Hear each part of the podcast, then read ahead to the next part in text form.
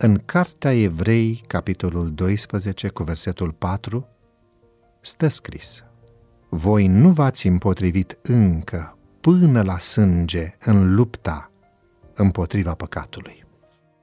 Odată cu apariția răului, în lume s-a produs o modificare nu doar la nivel moral, în cazul omului, ci și în funcționalitatea lumii naturale.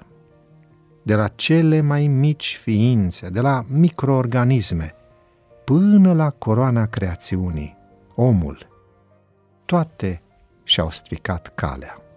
Astfel, avem microorganisme care, în loc să fie saprofite, adică benefice ecosistemului, sunt parazite, adică trăiesc pe seama celulei gazdă, schimbându-i funcționalitatea.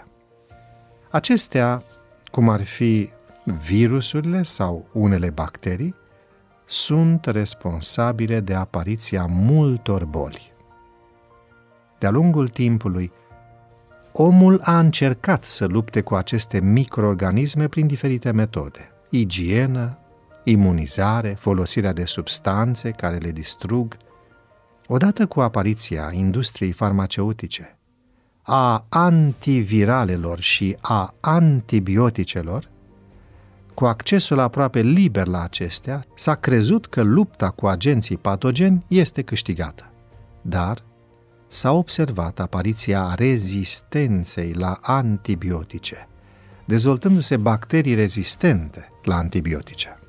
Acest fenomen este cauzat, în general, de utilizarea inadecvată și nejustificată a antibioticelor.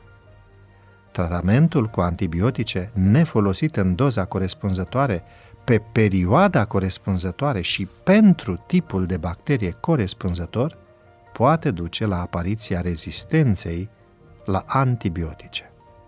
Păcatul, acest microb al răului, poate dezvolta în omul evlavios o rezistență greu de imaginat.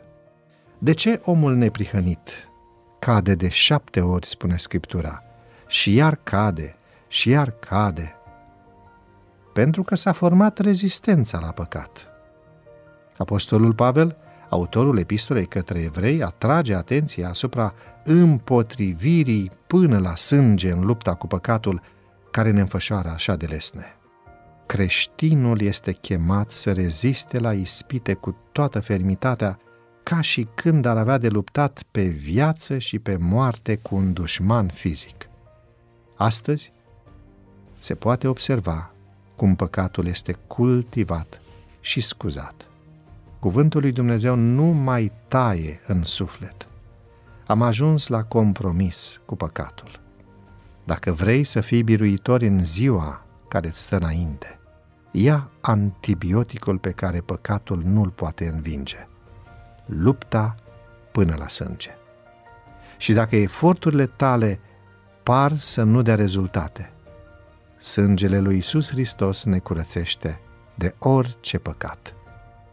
Luptă prin sângele lui Isus.